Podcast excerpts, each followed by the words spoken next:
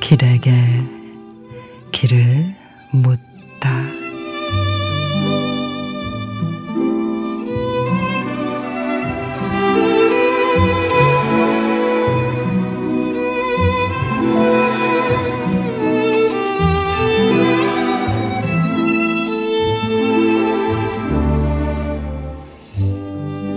하늘은 고요하고 땅은 향기롭고 마음은 뜨겁다.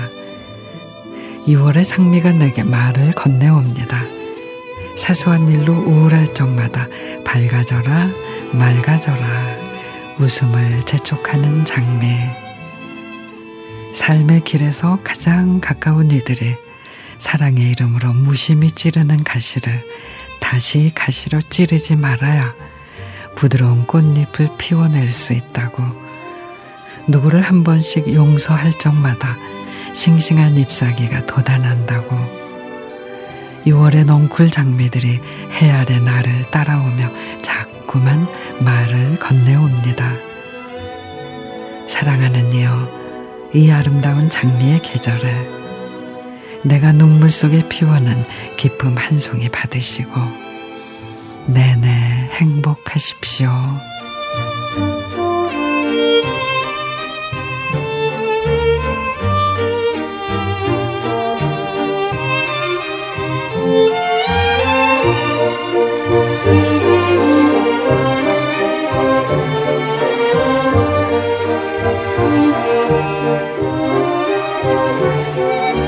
이혜인 시인의 6월의 시 가시 돋는 말에 상처 주는 말로 되받아 친다면 결코 아름다운 향기를 지닐 수 없을 거예요.